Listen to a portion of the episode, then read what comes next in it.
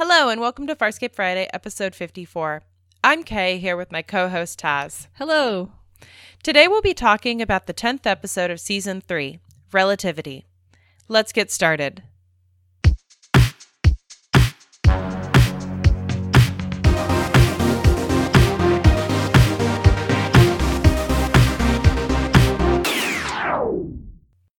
Here's a quick summary of Relativity. As Talyn rests at the bottom of a dense forest, Aeryn and John enjoy being in a new relationship. However, before Talyn is fully healed, Aeryn's mother, Xhalax Sun, and a crew of mercenaries touches down on the planet. The Talyn crew has to fight for Talyn's life against her, the jungle, and eventually each other. So often in genre fiction, we get stories about daddy issues, and Farscape has certainly has its share of it with John and his father. But for Aeryn, what I love is it's all about her and her mother. And this episode really explores the meaning of her relationship with this woman that she thought she dreamed during a childhood visit. That's that scene we keep seeing over and over again on the chip that we've seen in several episodes previously. And it's also about how Xhalax, Aeryn's mother, has been forever twisted by the consequences of that visit. Yeah, I really enjoy how Farscape inverts it because it would be so easy for a show about a character raised in a military environment and raised to be a warrior to then have the contrast being with her father. Like we see that so often. And so here it's really interesting because they play with a lot of the same elements of like inheritance and your dreams for your children and the expectations uh, put upon parents and children. They play with all of these elements, but because it's like a mother daughter and because both of them are warriors, it really just switches it into a new configuration that is very refreshing. Mm-hmm. And I love that Xhalax Sun. We've seen her already once in Thanks for Sharing, which was two episodes ago, where she was the force behind the interplanetary politics mess that they got involved in. But I love that they show her as being this really, you know, rugged, strong, very principled, very, you know, on the mark soldier. Like she is very clearly a, a soldier and she's going to do her duty no matter what. And that's not something you often see with female characters, let alone female military characters oftentimes they're the ones who are softened or mm-hmm. in contrast to a male counterpart of some sort. But here there is no male counterpart. There's Xhalax. She's in command. She's got mercenaries working for her and she's pretty merciless with them as well, you know? Yeah.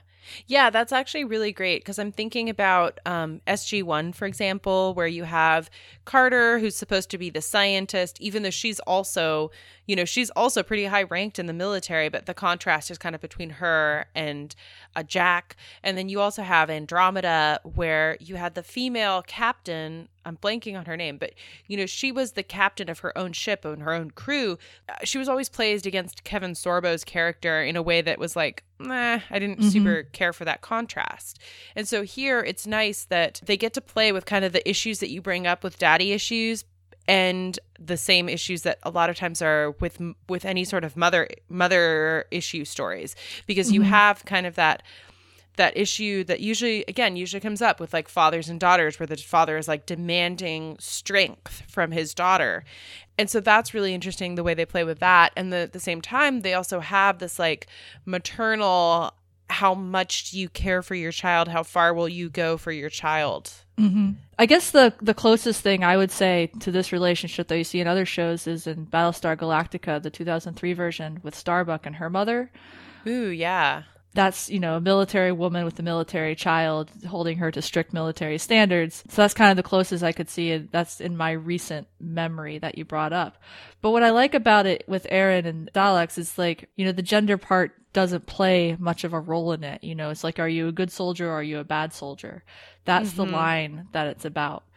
And not to say that's not in battlestar galactica my memory of that's a little fuzzy but that same kind of the dynamic is that in the peacekeeper military, men and women are equal. You know, they have equal weight put on them. They have an equal chance to raise rise to the ranks and mm-hmm. be good soldiers. And that's really what it turns on. Yeah, that's interesting you should bring up Starbuck because I think that Starbuck is like a really good comparison to Aeryn in a lot of ways in terms of a character that's really driven in the military and you know for I think for each of them they had goals the you know military goals. What I think is interesting is how each of the shows changed their characters over the seasons.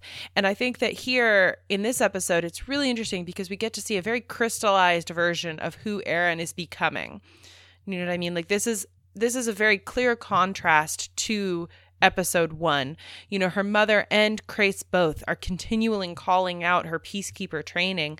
And I think what we as listeners are coming to is the realization that she's moving beyond her peacekeeper training in ways that I think are unexpected to her and Crais. Mm-hmm. Aeryn is the compassionate one in this scenario between her and her mother. And we'll Mm-hmm. get more into that as we get to some of the scenes that we've picked out to talk about today. But because she has lived on Moya, because she has learned about compassion and understood its value, like she's trying to extend that to, to Xhalax. The episode actually opens on this panning shot coming into a planet, and you're coming in to this forest. And my issues with this episode are not the story beats and not the dialogue. My issues are the cinematography and the direction of this episode because this CGI is long. Number one, it's like 30 seconds, it's like a lot of CGI. And Farscape is known for its puppetry. And we've talked often about how that really makes the show hold up after 20 years. Its CGI, on the other hand, not so much. Didn't care for it. Anyway, It We didn't really it didn't really bother me. But yeah, so it comes down down. And I think the fandom term that we gave the planet was the fire swamp from Princess Bride. Because later on you'll see like there's a geyser and there's like acid. So if I refer to it as as the fire swamp, that that's why. So Talyn is resting on this planet. He is still recovering from the damage he suffered from Xhalax's initial, the Peacekeeper's initial attack on him, which is why they were at that planet. And thanks for sharing. And he was getting nutrients from Moya. And then also the recent encounter with the Budong, I'm sure, didn't help matters. Crais is kind of staring off, communing with Talyn in the command. And then we actually get to see the consequences of our last time we were with John and Aeryn which was Green Eyed Monster, when they confessed their undying love for each other with twinkling stars. It was great. And we have a clip that opens up on Stark and Rygel's actual reaction to this situation. So I'm going to play that, and that's where we can jump in. Come on, uh, come on, uh, come on, uh, knock, come on, uh, come on, uh, come on, uh, knock, come on, uh, come on, uh, come on, uh, knock. I may be small, but allow me to remind you that only serves to put me at castration level. What's the matter? Didn't sleep well? How could I, with them on the other side of this very thin bulkhead? Bit noisy, were they? She was bad enough, but Crichton, he was louder than she was. He actually sounded like he was exerting himself. What kind of a male is he anyway? Oh, they're between bouts. Give them a few microts.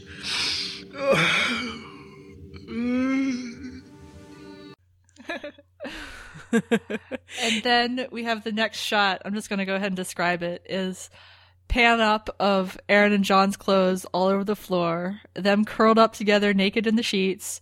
And when they wake up, John's first instinct is to bang on the bulkhead and make sex noises to annoy Rygel. it's hilarious. It's great.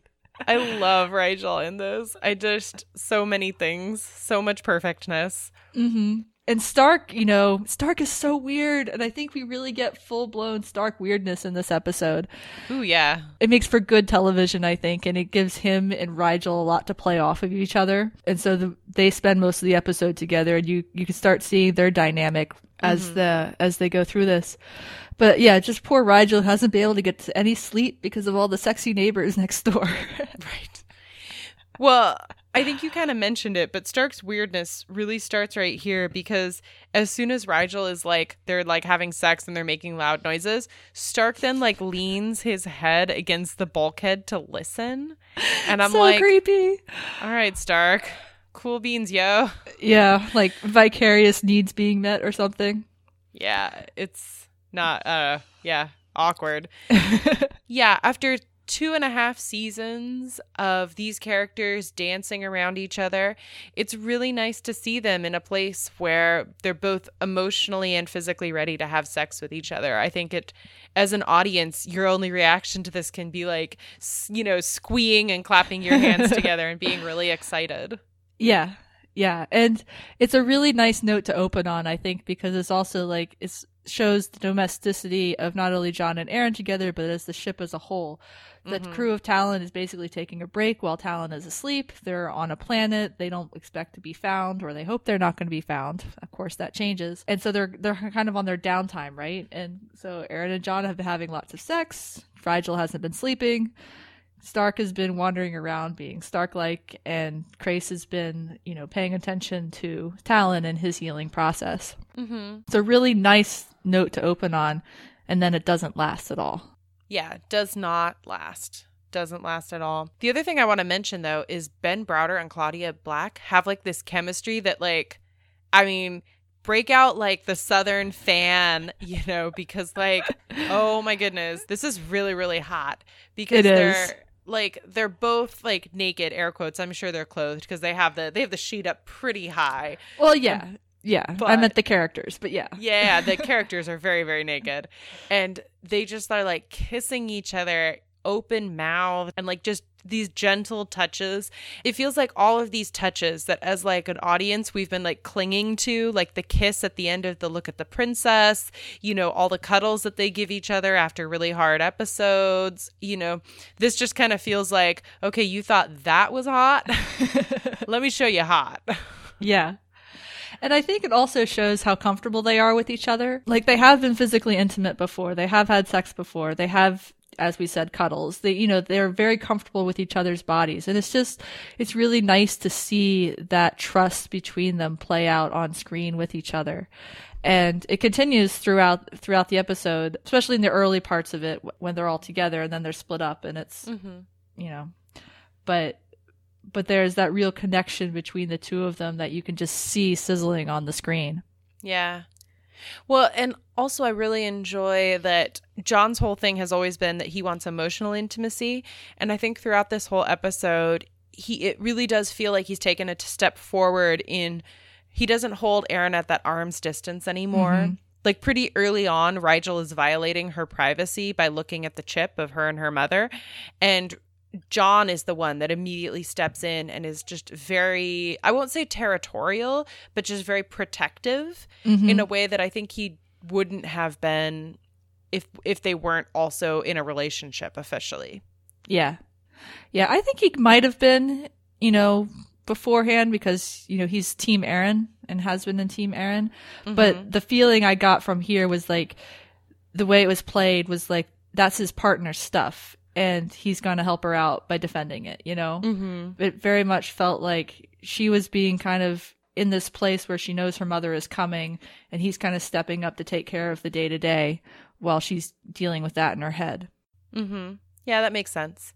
So they are interrupted by Crais, who announces that a ship has landed on the planet, and they are arguing initially about is it friend or foe? And Stark has this hilarious thing where he's like, friend or foe, friend or foe, friend or foe. And then Rygel is like, shut up. Of course it's a foe. We have no friends. oh my gosh, Rygel. Yes, Rygel is so great in this episode. So great. So the plan, as it stands, is Aeryn and Crais and John will go out and defend Talyn and become a decoy and try to lead the retrieval squad, which is composed of Xhalax and two mercenaries, away from Talyn because Talyn is currently asleep and defenseless and still healing from his wounds. Mm-hmm. And in the meantime, Stark and Rygel will stay aboard Talyn, make sure he's okay, and that's where we go from the beginning. I'm trying to mm-hmm. think if I forgot anything, but I think that's it. we get a shot of Xhalax and her mm. crew. And what's interesting is we kind of already got a feeling of who she was in Thanks for Sharing, where at the very end of the episode, we were introduced to her, and, you know, her mercenary is like, Oh, I, you know, I failed, or you, you know, I accept my punishment. And she's like, it's fine, whatever, you know, come on. And so we got the feeling that she's definitely cold if he's expecting punishment, even though he succeeded in most of his mission. And so this what actually opens with three mercenaries and she walk out and one of them is having a really hard time because the gravity is so much stronger. And she's like, "Oh, is your wound giving you trouble?" And he's like, "Yes, but I can still function." And she literally just takes out her gun and shoots him. Mm-hmm. And then she turns to the other two and is like, "Okay, so bigger portion for you. Don't make the same mistake." Kind of warning. Yeah. Well, I feel like at this point she knows that they're closing in and she doesn't want any dead weight. And Mm-hmm. it's kind of hard for me to reconcile those two those two moments, but this is definitely like closing in, no dead weight. Let's get rid of any liabilities before they're a problem. hmm I think the difference is that the other guy clearly got wounded, you know, and so I think that she was already at the point of thinking, okay, not good in a fight, kind of useless. Mm-hmm. And, you know, the last thing she needs is the last thing she needs, yeah, is dead weight. The last thing she needs is somebody that could muck up the plan at all because she mm-hmm. can't rely on him, you Right. know, if he's already down, if he's already wounded and unable to function.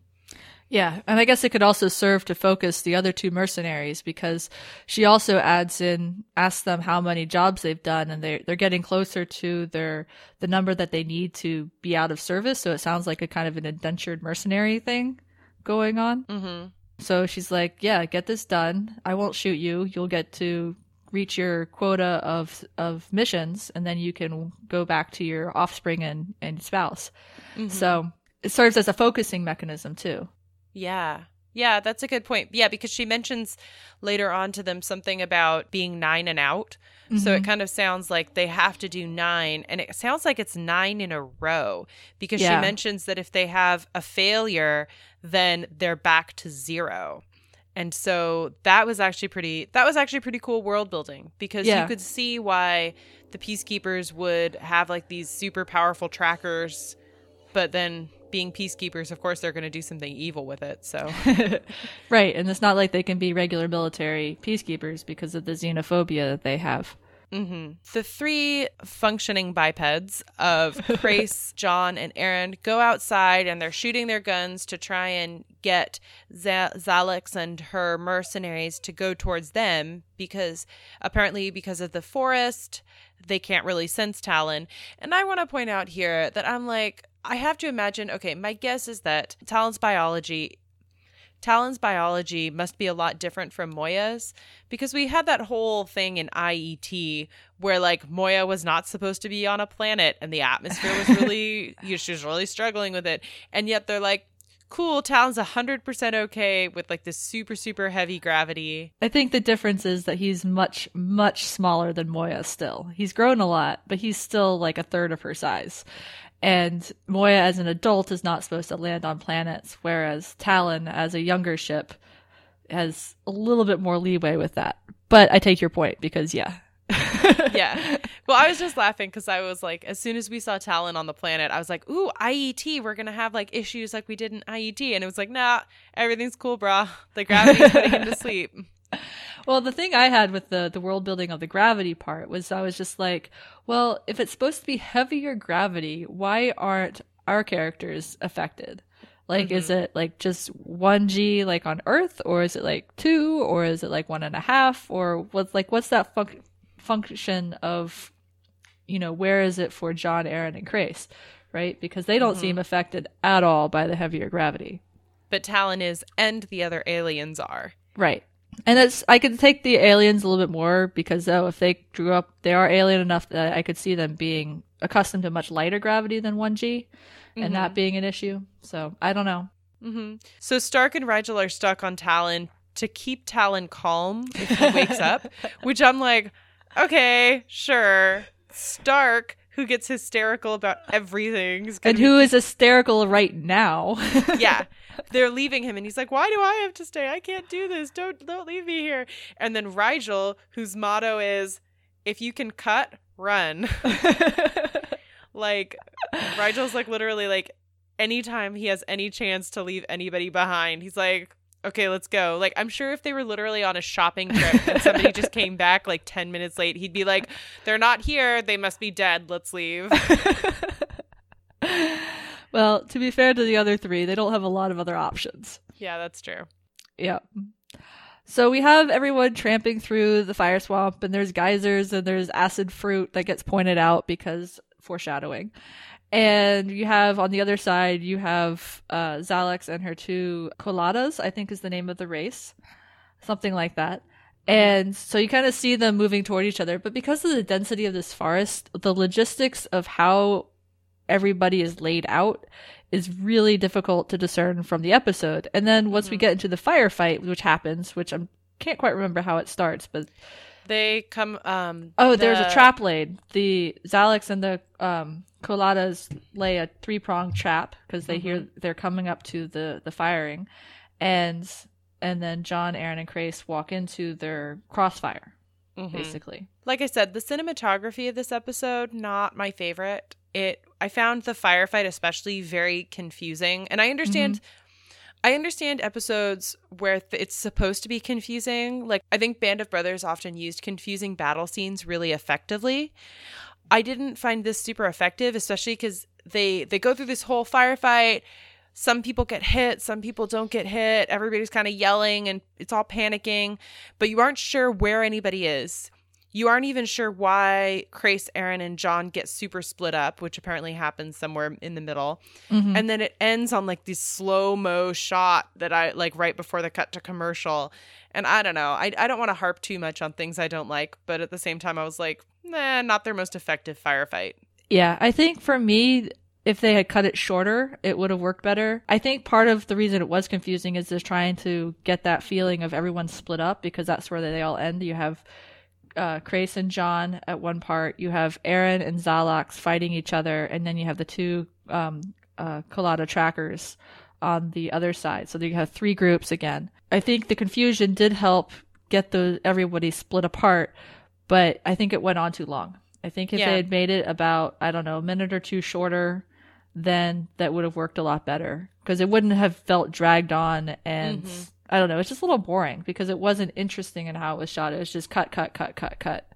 Yeah, I think that that's a good way of putting it. I think that if it were shorter, or if we'd even been able to see two characters in the same shot, because as it was, you could tell that somebody was just like, okay, you know, they were filming each individual character, and it was like, okay, shoot, shoot, shoot this other thing, roll, you know, crawl, and it was like, but it there was like there was no understanding of like how any of that was related to any of the other mm-hmm. characters. Do you know what I mean?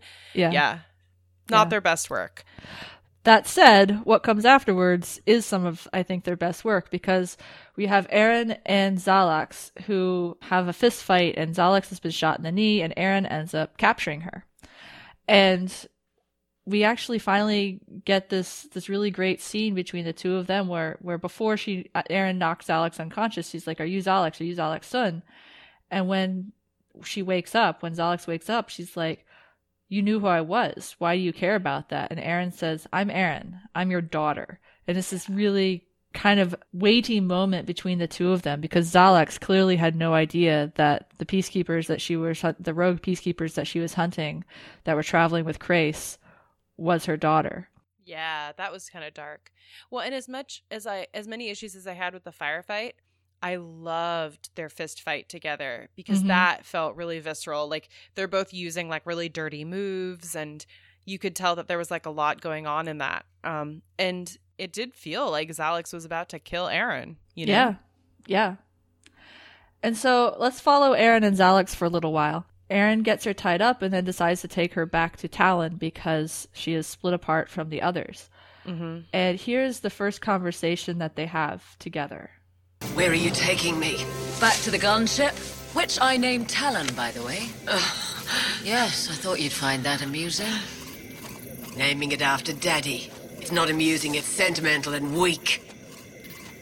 Is that why you're sparing me? Because I'm your mummy? No, because with that wound out here, you will die. Alive, your potential leverage. Regulation field of procedure insists you terminate all hostile personnel on point of contact. Eliminate the threat. And when I'm dead, you can name your prowler after me. Oh, yes, that's very funny. Well, I no longer follow regulation field op procedures, and I know it's not by chance that you ended up out here on this assignment. High Command knew I was out here with Talyn and Crais. They probably thought send her mother, or perhaps you even volunteered for the pleasure, did you? Thought, you know, things go wrong, we end up face to face. Perhaps the daughter will flinch. I'm not flinching. There, this is our first like real long needy conversation and I just love it. And there's a couple reasons. And I think the first one is Xhalax being so uncompromisingly peacekeeper. She's like, mm-hmm. you're weak. You saved my life. It's against field op procedure. So you're clearly stupid as well because I'm a threat and you should have just terminated me. Oh, and then also Xhalax making fun of her for naming Talyn after her father and mocking her about naming her prowler after her, like any kind of sentimentality that goes back to that weakness. And then on the other hand, you have Aeryn who wants to keep her alive. She says it's because, you know, she can use her for leverage. And she also says that she's not flinching from facing her mother. And what I find interesting about this is just given who I know Aeryn is now, like she has become so much more than she was at the beginning. It mm-hmm. feels like so much justification and posturing on her behalf. Like she is facing off against her mother, who is an enemy, and she is not flinching. Yeah. And she was brutal in that fist fight, as you said. But at the same time, there's just this thread of uh, thread of like I'm making up reasons to keep you alive because I don't want to kill you. Yeah. Well, and also the idea of like I'm I'm not flinching. It feels almost like her saying it to herself. Do you know what I mean? Of Yeah. her because she's not talking to Xhalax here. Xhalax already sees her as weak. She's talking to like this theoretical PK high command that she's giving the finger to. And but I think she's also just talking to herself. And earlier when Xhalax woke up, she was like, "Well, why do you want to know who I am?" And Aeryn was like, "Oh, because I'm Aeryn. I'm your daughter." And Xhalax looks at her and she's like, "No, my daughter is a peacekeeper." You know? And so mm-hmm. it kind of that moment for me, it really kind of it really hurt almost because it was like Xhalax was okay with her own career being trashed as long as she had this idea that Aeryn was okay, as long as she had this idea that Aeryn was still a peacekeeper, still rising through the ranks, that, you know, she was out there. And so, like, I think that this is kind of a reaction to that. Mm-hmm. Even as much as she's being like, I, I don't care about you at all, that she secretly does. So, her kind of being like, yeah. This this whole conversation just feels like her being like no i don't care about you but we've already seen her underbelly and we do know that she does care about Aeryn Right. Right. Yeah, that I really like that. They're both running into their expectations of each other. Like mm-hmm. Aeryn has this one thing, one meeting with her mother that she thought was a dream for a long time. We heard about it first in Family Ties, then it came back again this season when Crais brought brought the data chip that had the recording of the of the meeting between them. So we really got it crystallized and she got to relive it and it comes back into her memory. And then you have Xhalax, who, as you said, thinks it's, she has a peacekeeper daughter, and running into her peacekeeper daughter, who is now a renegade and is not anything like she expected. So they're both running into what they thought each other were. mm-hmm yeah. So Xhalax gets on board and we've seen her she's got like a really long thumbnail and she's like working at her wrist. And then at first you're like oh she's gonna try and cut the ropes with her nail. But no Xhalax Sun is even more boss than that because apparently she has a knife sewn into her forearm. Because she's a badass peacekeeper retrieval squad leader, of course. No, I mean I'm not saying I'm not saying it's not the coolest thing ever. I'm just saying that she literally has a knife in her forearm and I'm like, all right then. Meanwhile, so, so they come aboard, and Dark and Rygel have noticed that these vine things, the restorative vines that are supposedly helping Talyn heal, have now invaded Talyn. So while the others have been out, they've been kind of hacking at them, trying to get them loose. And so basically, convenient rope is what I'm saying. Mm-hmm. Xhalax uses her knife and she kicks Aeryn across. She al- oh she also uses a stimulant right to Yeah, she takes a stimulant and her irises just like block like completely her entire eye is black. And so the wound that Aeryn had used to get the upper hand earlier, Aeryn initially kind of comes back and she hits Xhalax right where she'd gotten shot, and there's no effect. So she must be on like PCP or something. So Xhalax has incapacitated Aeryn. Stark on the bridge tries to make a run at her, and she knocks him out too. And then Rygel on his throne sled, little Rygel who always cuts and runs, as we just said, has a knife in his hand from cutting the vines and actually tries to go after her. And it's so mm-hmm. sad because she sticks him with a knife instead and he gets slit up the middle. And poor Rygel, there's this like, you see his face, you see his like eyes, and there's like the close up on the knife in his hand and then it falls from his hand. And it's so dramatic and it's so like classically I got stabbed cinematography for a puppet. Mm-hmm. Yeah, for certain. Yeah, and actually, Rygel's death is kind of the hardest one because Rygel is the one that always cuts and runs. He's the one that you're not supposed to have a lot of sympathy for. But actually, he and Stark are locked in, it looks like they're in some sort of meeting room or something because there's like a giant table in the middle. And he and Stark actually have a moment that I want to play. Ah, you murderous, murderous piece! Give me a dead meat! Dead meat! Dead meat!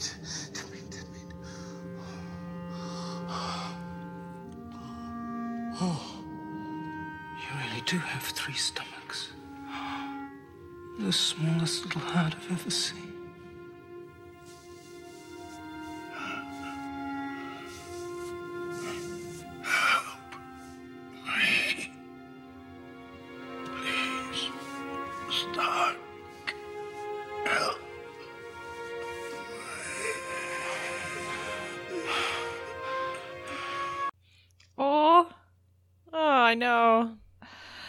Gets me about that is that first of all, you have Stark being like yelling and raving at at Xhalax, and then he's like, "You're going to be dead meat," and then he turns and is like, "Rygel, you're dead meat," and it's just this transition that is just like mm-hmm. through the words and and the tone of his voice to like Rygel is seriously hurt here. And Stark mm-hmm. can see inside his body and see his stomachs and his itty bitty little heart, which just kind of cracks me up because Rygel is characterized as being heartless, but he has one. It's just really small. Yeah, it's a Grinch sized heart. I really like this interaction. And my question to you is Is Rygel asking Stark to help him because he thinks that Stark has any medical capabilities, or is he asking for Stark's uh, abilities and to help him pass over? Ooh.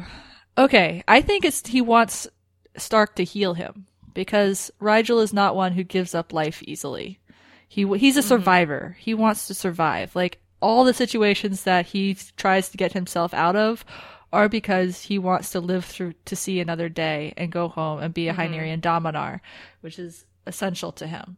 So I think his asking Stark right here is, "I want you to save my life." That's my take on it, knowing mm. Rygel. Mm-hmm. What do you think? Yeah, I would buy that. I don't know because I kind of went back and forth here because I think that Rygel knows he's dying. He literally he's gutted. Mm-hmm.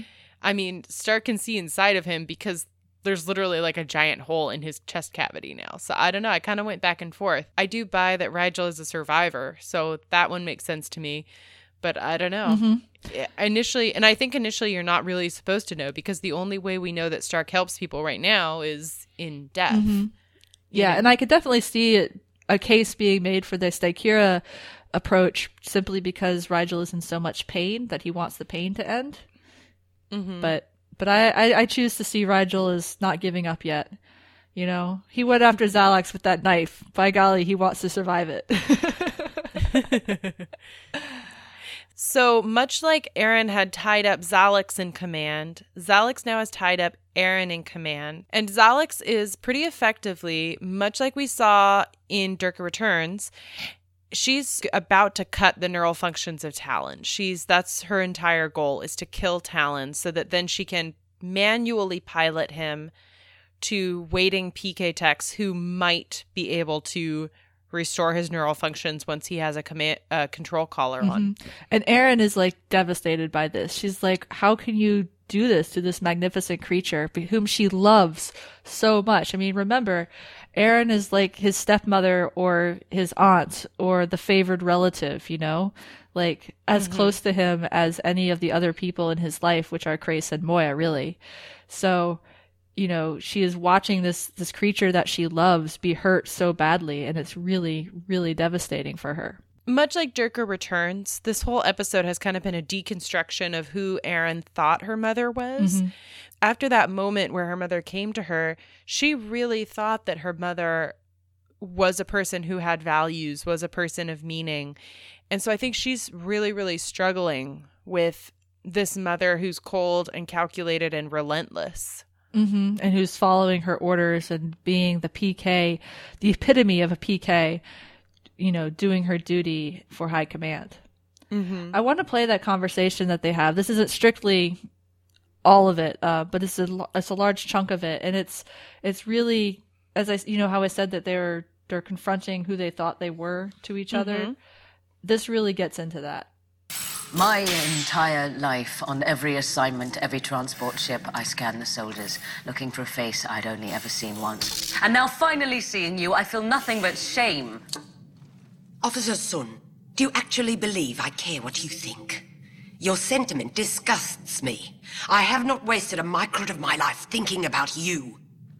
You're ashamed of me? You, a traitor, an enemy to everything you were bred for. The peacekeepers made me the enemy that I am. Look at what you are doing. You are butchering this magnificent creature in its sleep. When it wakes, it will be a slave, and there is no guarantee it will survive the procedure. You are pathetic. You are not my daughter. I am. You made me very aware of that the night you came to me when I was a child, and you told me what you'd done. Which, may I remind you, was not regulation. I never came to you. You only dreamt it. Oh, well, for many cycles I believed that. But you see, I now have a vid recording which I would be happy to show you if you'd like to see it. Or are you ashamed of your sentiment? Yes, I am, and I paid for it.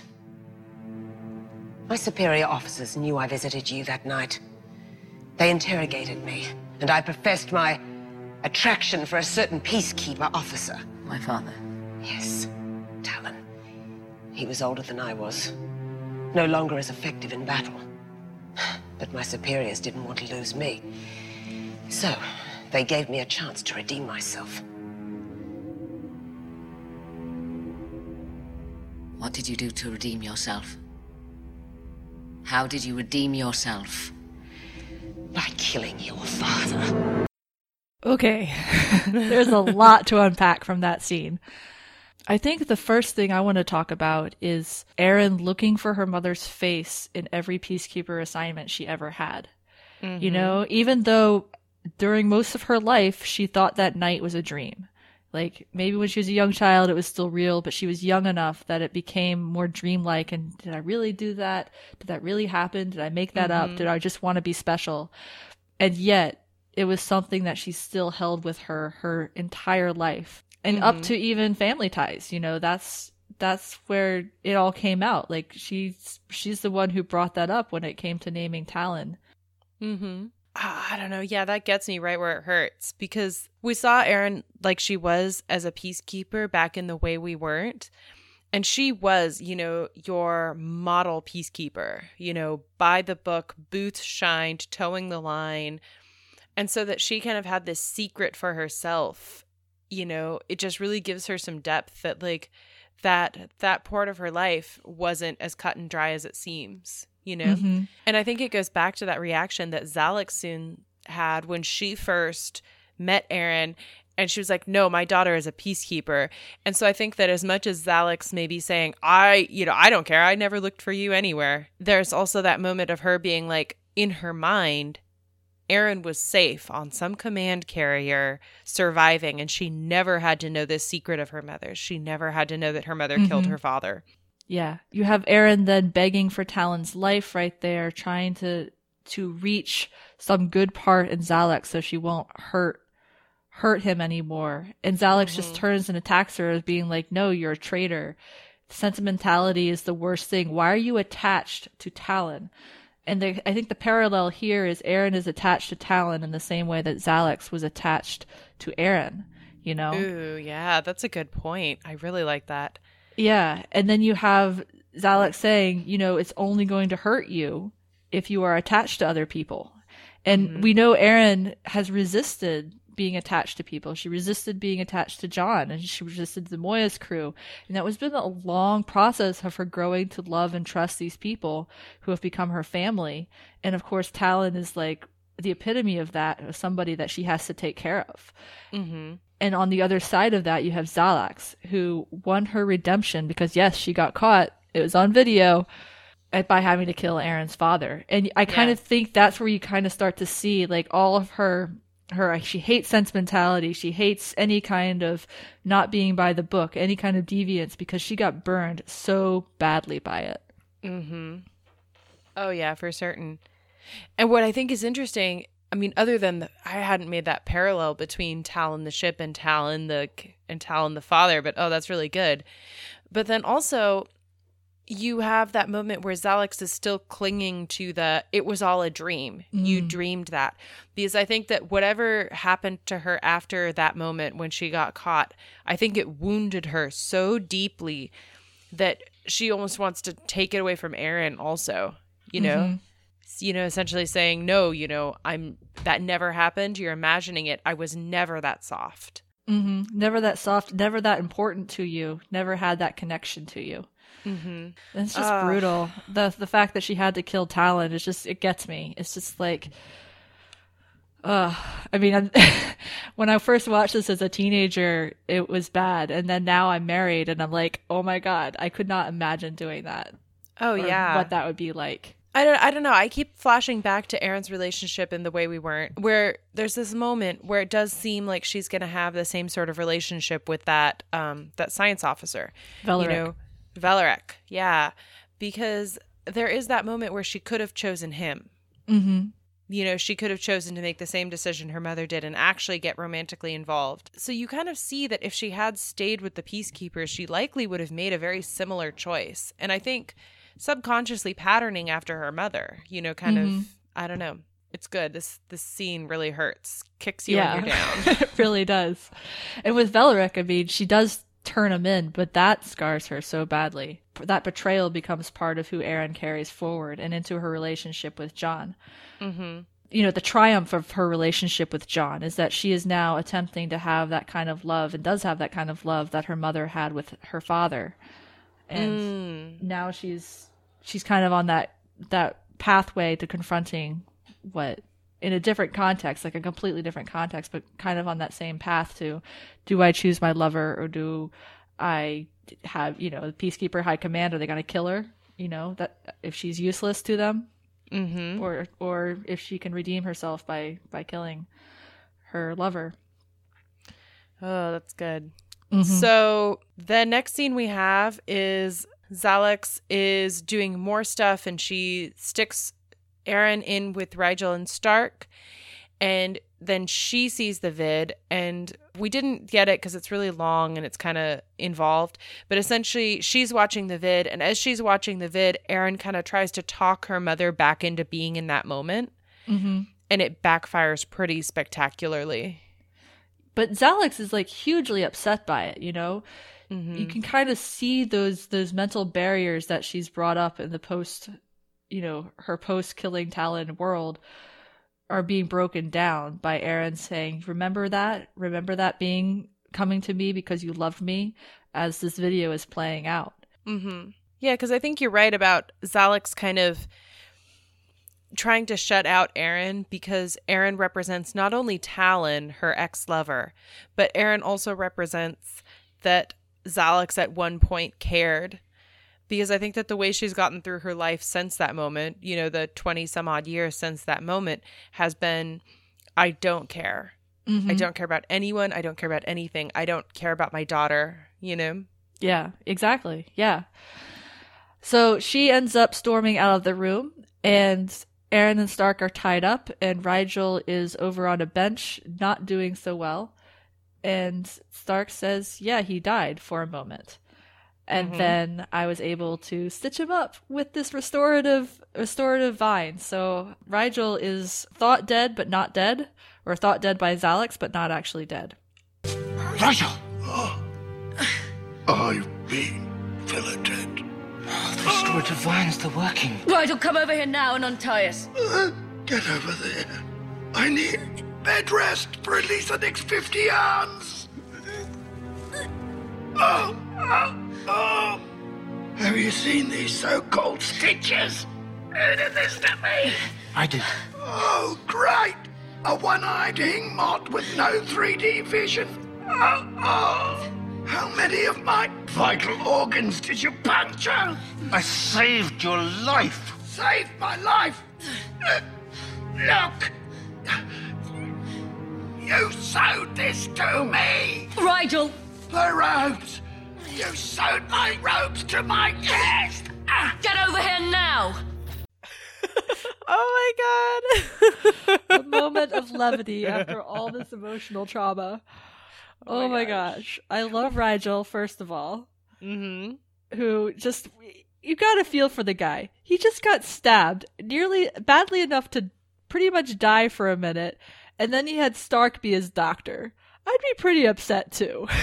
Well, and also, Rygel is not exaggerating here. Stark literally sewed Rygel's robes to his skin. And like and later on we find out that the robes are actually sewed inside his chest cavity as well. okay. I want to talk for a quick second about the difference between sci-fi and fantasy. Okay? because I feel like it's a very thin line and I feel like often it can go either way. And this is one of those moments when you're kind of like, Farscape science is just iffy enough, not as iffy as like some, you know, sci fi shows, but Farscape science is just iffy enough that you're like, in moments like this, where they're on a planet with magical vines that apparently cle- that apparently heal leviathans and Hynerians, you're like, is it fantasy or is it sci-fi? It's totally fantasy because you know how many times on our podcast that we've said Farscape magic, handwave, handwave? That's exactly what this is. Because they're just like, we need a reason for, for Rygel to live. And, oh what? Look, we had these vines that are medicinal. You know, so whatever. I just roll with it because the rest of it's so good. But yeah, it makes no sense whatsoever. I'm just pointing that out because like I love Farscape. I love Farscape and science tends to be garbage science on most science fiction TV. I'm like, whatever, garbage science. Let's light it on fire. But like this is one of those moments when you're like, okay, Farscape, and you're like head patting and you're like, sure, sure. Yeah, I mean, what is that difference between between what's actually garbage science and, and Farscape science? And I think for me, the difference is they don't dwell on it. They're just mm. like, "Hey, here's the thing," and yes, plot points hinge on it, but they're they're not going into like all this gobbledygook detail about why it's important and why it should work this way, even though in reality we know it doesn't. You know? Yeah. I don't know. Yeah, that's true. Because I think like the difference between this and like and like Star Trek, for example, is if Star Trek had been like, there are these magical vines that will heal the Enterprise, and then also, hey, look, they also heal heal Riker who got you know gutted. Then they would also spend like literally five minutes pretending that it made sense by like inserting a bunch of random words together in like and like don't get me wrong i love both of these shows so much i love them with my whole heart i'm just saying that this is one of those moments when you have to appreciate that farscape is like whatever magic vines Very true. Very true. And I al- also love Stark's reaction because he's like, Rygel, you're awake. That's fantastic. I saved your life. Aren't you going to thank me? And Rygel's like, What the hell did you do to me? and then Stark's voice is like, I saved you. oh my god. And later on when Rygel is cutting Aeryn's ropes he's like holding his guts in and stark is and um and he's like you sewed the robes inside my chest cavity and stark is like nobody's grateful anymore Meanwhile, Aeryn is like, I have one mission, it's to save Talyn. Rygel, you better get your filleted ass over here and cut me loose. And has like no time for his moaning and groaning about it. Which is just so typically Aeryn on the one hand, and also I don't know, it's just it's also funny in It's a really funny. terrible way. Because she's just so focused on getting those ropes off. So we're gonna come back to John and Crais right now because they kind of tie into this last moment that we have at the end of the episode. So the Aeryn got separated from John and Crais. John comes upon Crais, and Crais has been shot. And then John is like, okay, whatever, I'm going to leave you. But then Crais is like, you can't leave me because they'll track me down and kill me. And then who's going to pilot Talyn? And so John picks him up. And then this is when, like, another moment when I'm like, ah, don't, no, none of this makes even fantasy sense because the acid. And this The is such fruit. a. Yeah, but okay, this is such a misuse of Chekhov's gun. And I know I keep mentioning Chekhov's gun because Farscape usually does it really well. You know, like the crab in Thanks for Sharing. That's a great Chekhov's gun. And so if you don't know what a Chekhov's gun is, it's that Chekhov had this saying where if you introduce a gun in the first chapter, it has to go off in the last chapter. And so Farscape usually does that really well. And this is one of those cases when it does not. I figured they would use the acid like the acid fruit to like take down the enemies somehow. But no, instead, John cuts one open and pours it over Crais's wound. I guess to cauterize it, but I'm like, that's not how acid works. and no, this is garbage. In contrast to the restorative vines, which are not garbage in the same way. But yeah. Yeah.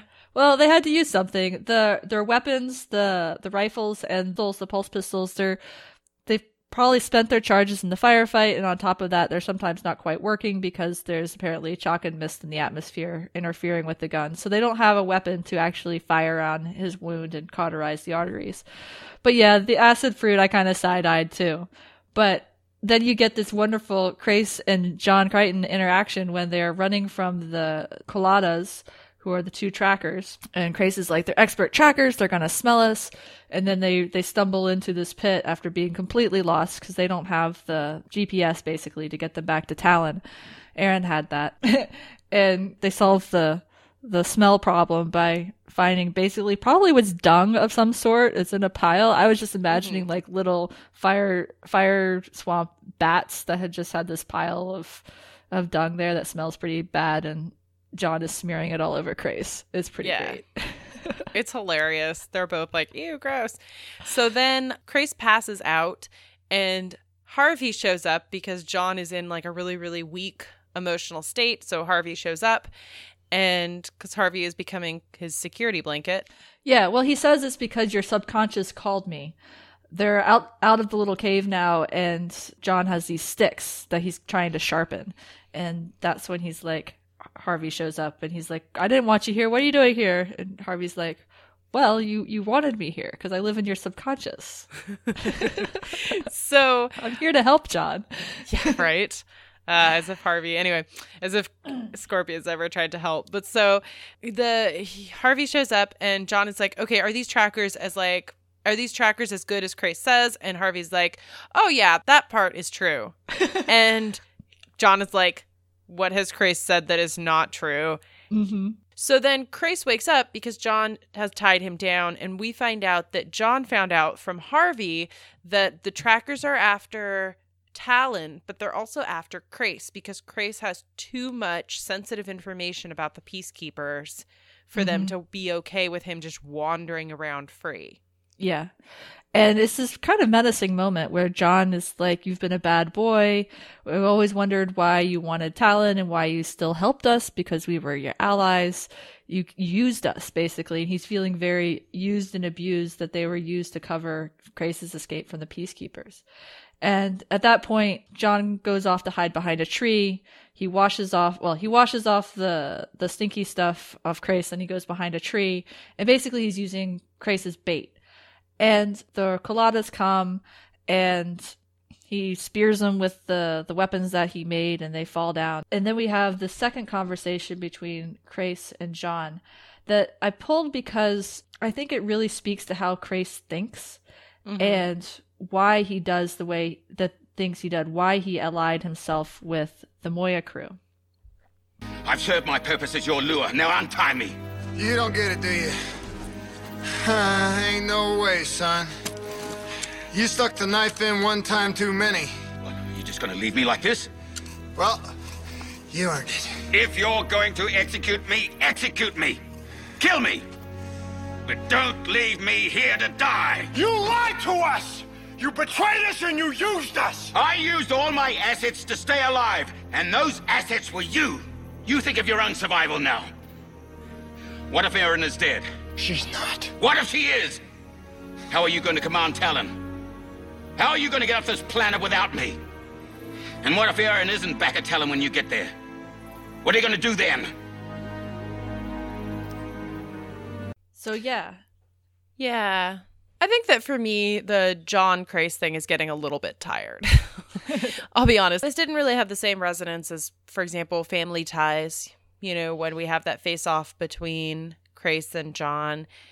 And it was kind of like, okay, but we knew John has John and I think that the reason it got tired is that John has been in every episode that we have seen them in together since they got on Talyn together. Every single episode since then he's been talking about how Crais is a cockroach, how Crais uses them, how Crais is no is not trustworthy, how Crais is evil, and I'm kind of like okay. you know, like because they had exactly the same conversation in Green-Eyed Monster, you yeah, know? they did. They did. And I can see from an in the universe perspective that John would still have this grudge. Because the other thing is when Talyn and Crais were hurt and Stark came aboard and and John came aboard, I think this was in Thanks for Sharing. He's like, Well, can we make sure Crais doesn't survive and we just take Talyn back? And Stark's like, I already tried that. Doesn't work. Mm-hmm. But here, what I like about this quote is we actually get to see Crais the commander again. Mm-hmm. He is being hunted by the peacekeepers. He has been since the end of season one when, and the beginning of season two when he took Talyn away. And how has he maintained his survival? He says he's used the assets at his disposal. And that was, he knew he could have some kind of control over the Moya because he had Talyn.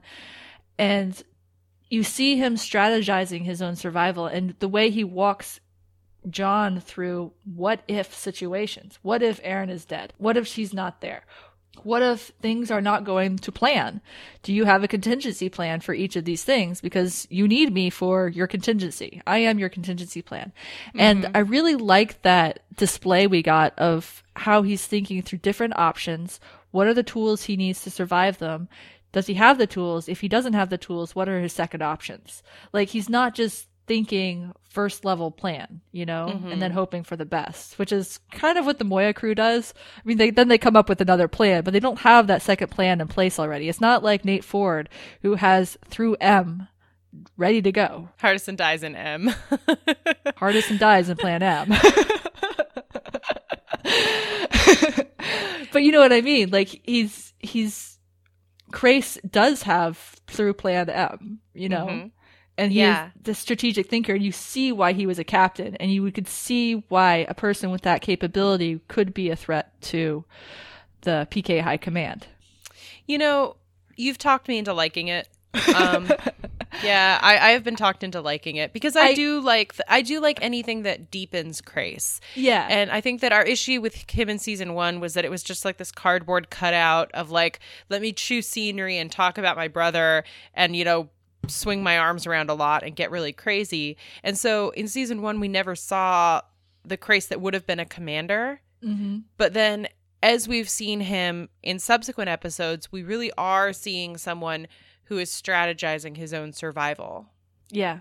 And I completely agree with you that John's animosity towards him and the repeat viewing of that, that is getting tired. And I'm like, John, you've already allied yourself with him. Get over it. Like, Yeah. I totally get that because it is a repeat. But I do like these moments we get where Crais gets the opportunity to, to really show himself. Yeah.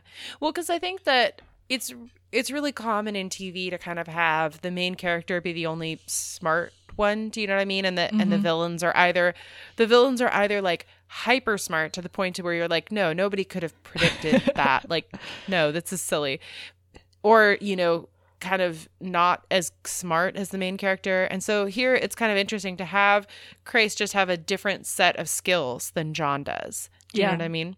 And yeah, I think that you I think that it is a good point about come on, you've already allied yourself with, with him. and I think that Aeryn's point kind of holds true. Like, okay, he's using you, but you guys have also used him in the past. And mm-hmm. so I Yeah. mean, you guys used him in the Shadow Depository episode. So it's kind of like all right. Yeah. So it's kind of going both ways at this point. Yeah, like Just acknowledge it and move on, John. Yeah. So now we have John and Crais, and they run into Aeryn, who is pursuing Xhalax because Xhalax has left Talyn for some reason. I think to go get her other ship or something like that. Or I think more weapons or something to that effect. Because she goes and she has a gun, but she's getting something from her prowler. And mm-hmm. also, I think it's just some distance from Aeryn. I think there's an emotional distance that she needs because she goes out after the uh, after the screening of the security vid of, of when Aeryn was a child. So Aeryn captures Xhalax and Crais and John come upon them. And let's just play it. I will take you back. Attempt to redeem you if it was possible. But your corruption is too advanced. My corruption began the moment I was conceived. No! Don't you see, my independence comes from you anyway. I grew up wanting to be just like a woman I'd only seen once. You are a traitor!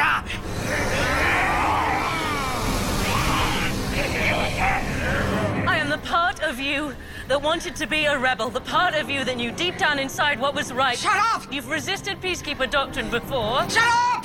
Why can't you do it again now? You are an aberration! I am your child. Ouch. Yeah. So there's a lot going on. The Col- the Colartas have come after John and Crais. Aeryn and Xhalax are converging, so they're all kind of in this one spot. The one surviving Colarta from the fight where he got stabbed, John and Crais are holding down, and then Aeryn and Xhalax are struggling over the gun. And at mm-hmm. this point, the, this conversation happens when Xhalax is pointing the gun at Aeryn, and Aeryn is trying to talk her way out of it and it's just brutal because she's just like speaking truth, you know, and mm-hmm. it's and Xhalax is just like shut up, shut up, shut up, like she she doesn't want to hear it. And I also think it's interesting that it's a situation where Aeryn is taking a page out of John's book and mm-hmm. trying to talk her way out of a gun being pointed at her. Yeah. Yeah, that's true. That is a super John thing to do. They're both still confronting the image they had of each other, where Aeryn is saying, like, you could be better. This is her, you could be more moment for with her mm-hmm. mother. And her mother is struggling with the fact that she rejected that 20 some odd years ago and she just doesn't have it in her anymore to go back to that, you know? Yeah. And so it's, and I think that that's why she's getting so angry is because her daughter is confronting her with the fact that she could, mm-hmm. you know, that it doesn't have to be this way. This isn't a foregone conclusion. Yeah. So, yeah, pretty painful for everybody involved. Yeah. And that last two lines, like, you are an aberration and I am your child, mm-hmm. it's like, I reject you. And at the same time, she's saying, I came from you. You know, mm-hmm. you created me. You created all of who I am because I only had the courage to leave the Peacekeepers because of this kernel of something you gave me when I was mm-hmm. a child. And that's, it's, uh, it's heavy stuff, you know? It's really heavy. And also, I think it's interesting the way that Aeryn says that because Aeryn says it like she's surprised. You know, mm-hmm. I am your child, kind of being like, I can't be an aberration because if I'm an aberration, then you're an aberration. Like, I am, you know, like, I don't know, there's, there's her still reaching for that connection, even as her mother keeps like slapping her metaphorical hand away. Yeah. You know? Yeah. So in the end, John comes over and gets the gun away from Xhalax, knocks her over, and he's holding onto Xhalax on the ground. Aeryn goes for the gun and she has her finger on the trigger. And John says, No, you can't kill her. Don't kill her. Aeryn says, I have to. And Xhalax is the one who agrees with her and says, I'm going to come after you until you are dead. So yeah, killing you is my only option. And Crais agrees. Mm-hmm. And it's Well, and what's interesting is both Crais and Xhalax keep quoting PK doctrine. Mm-hmm. You know, the peacekeeper, you know, the the peacekeeper strategy is you kill the, you know, you kill the enemy, you kill the enemy. And both Crais and Xhalax are kind of trying to argue this with Aeryn at a time when Aeryn is in the middle of completely rejecting everything PK because of how her mother is coming at her, you know? Yeah. Well, it's not even Aeryn really arguing against them either. She's like, I know this is a truth that has to happen. And John is the one who's like, no, you, Aeryn, should not be the one to pull the trigger. Mm-hmm. And this is what I love about John in this scene because he is protecting Aeryn. Like, he finally comes around that, yeah, this is going to have to happen. But he is not going to let Aeryn kill her, her own mother because mm-hmm. he knows that will wreck her. Even if she doesn't fully know that yet, I think she does because she does let him win that argument. Mm-hmm. But there's still part of her that was holding that trigger. You know, that peacekeeper born soldier who has a tough decision in front of her. Mm-hmm. I don't know. I just love John for protecting Aeryn from that. Yeah. Well, because I think this is Aeryn reassuring herself that what she said earlier, I won't blink or I, or I won't flinch. Mm-hmm. You know, this is Aeryn really going back to that and saying, I'm not flinching. I'm going to do this. So then another slow mo, which I'm not a huge fan of slow mo. I think it should be used sparingly. It's used very frequently in this episode. John leads Aeryn through the bushes, and she has flashbacks to that moment on that we saw on the chip because they've agreed that Crais is going to kill mm-hmm. Xhalax. So Crais now has the gun. John and Aeryn have turned around. They're walking back towards Talyn and they she is like no no no this is wrong and she's gonna go save her mother and then they hear the shots Yeah. And then Aeryn's face just crumples. And you just feel her pain with her as she is crying. And John is holding her, helping her stand. Like she can't support herself. She is so devastated by it. Mm-hmm. And that's the scene where it's just like, I'm so grateful that that John was there to keep her away so she didn't see it, you know, that she didn't have to see her own mother get murdered or mm-hmm. executed rather. You know, it's just it just hurts. It just Yeah. hurts so much. Yeah. And, you know, they're just knocking it out of the park with the emotions here. Like, it mm-hmm. feels really good. My only thing is, and I don't know that this is a spoiler, but like, as a viewer, you're like, nope, not dead until I see the body. You know Isn't I that a? Farscape rule? No one's dead until you see their head on a pike. yeah. So I'm kind of like, okay. But I don't really remember season three, so I'm kind of looking forward. But I, I did almost look up spoilers. I almost looked up spoilers, and then I was like, no, no, no, I can't. Well, I will let your lack of memory be your guide and Okay. won't say anything one way or the other. So we head back to Talyn, and Stark and Rygel have a little bit of a moment where Stark is actually now rectifying the sewed robes problem and ripping his his taking his stitches out now that that Rygel is healed. And Stark has a little moment where he's like, I I crossed I was over with you when you crossed over for a minute and I saw Zhaan on the other side. And there's mm-hmm. this little picture of Stark and his grief and he's you know, he's not as distraught. He's starting to heal from Zhaan's death, and he says Zhaan is now their guardian spirit, basically. Mm-hmm. And you can see Rygel kind of appreciating that as well, too. You know, he was a friend of Zhaan, and kind of mm-hmm. knowing that she's on the other side. You know what's interesting is the more I think about it, as much as Virginia Hay leaving the show really hurt the first time around, I think on this second viewing, it has allowed for just more interesting character notes because I'm trying to think if Zhaan had been stuck on the ship with Rygel, I just number one, it wouldn't have been as funny. Like this is hilarious. and also just I think it would have felt different because Zhaan is a competent medical person and she never would have atta- you know, she wouldn't have been as fierce as Stark was in attacking Xhalax, you know? Mm-hmm.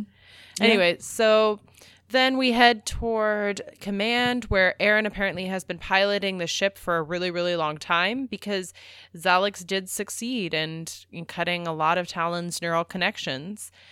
And Crais is apparently he's like lying on the floor, looks like almost unconscious because he is moving most of his psyche into Talyn so that Talyn can function again.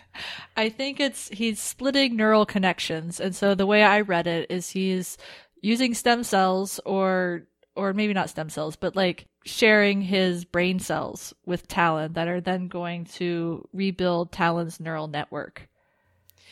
Uh, I don't know because it's like because because John is the one that points out he's like, so Crais, are we okay with Crais moving most of his psyche into Talyn? And Well, granted, the- John has this whole thing with not trusting Crais, and I'm kind of like, okay, John, whatever. If they're established neurons and established memories, I can see a reading for that, but it's so like hand wavy Farscape, Farscape magic that how much of it is really his psyche, how much of it is just neural connections? Is he just mapping onto what Crais's brain is already doing? It's so mm-hmm. fuzzy that you could probably read that in a half a dozen different ways. Yeah. Well, because then my other question was if Talyn's neural connections actually have been cut, is he coming back as the same Talyn as mm-hmm. before, or is he like a new mind? But I guess you're right. Maybe we should just ignore it and move on. Yeah. And then the episode closes with Aeryn and John having this really domestic relationshipy partner moment. They're kind of hunched over, very quiet because because Crais is in the room doing his thing. And Aeryn's tired and she's like, You don't have to wait up for me. Like go to bed. John's like, I'll stay up with you. I, I, you know, I'm, I'm good with that. And then Aeryn's last little bit is I, the final tie I have to the Peacekeepers is gone with my mother's death. That was the last thing I had tying me to them. And you can see her face that she's just on the verge of tears. Like she doesn't cry, but she's close to it. And then they do this forehead touchy thing and it's really sweet. And and you can really see them see John supporting her as a partner, and it's it's really nice. Yeah, I like the way they rub faces, you know. Mm-hmm. Really works for me. All right, so that's the episode. Yeah, it's a good episode. Would you what would you give it? Um gosh, I I liked it. I liked all the emotion and stuff and I liked all the dialogue and I thought that was all really good. Again, I just didn't care for like there was like a lot of stuff that happened cinematography wise and direction wise that I was like, nah, this is fugly. You know? so like I would give it probably like a 3.5 just mm-hmm. because I feel like I was so distracted by like a lot of the cinematography that I was like I didn't care for it. Yeah, I'd give it a four because it didn't bother me as much. But yeah, very strong emotional episode from that perspective. On Wardrobe Watch, I think everybody is wearing pretty much what they always wear. They have been mm-hmm. wearing Peacekeeper vests and outfits for John and Aeryn for 90% of the episode. Yeah. Um, Rygel is only wearing his robes on the inside for a short while.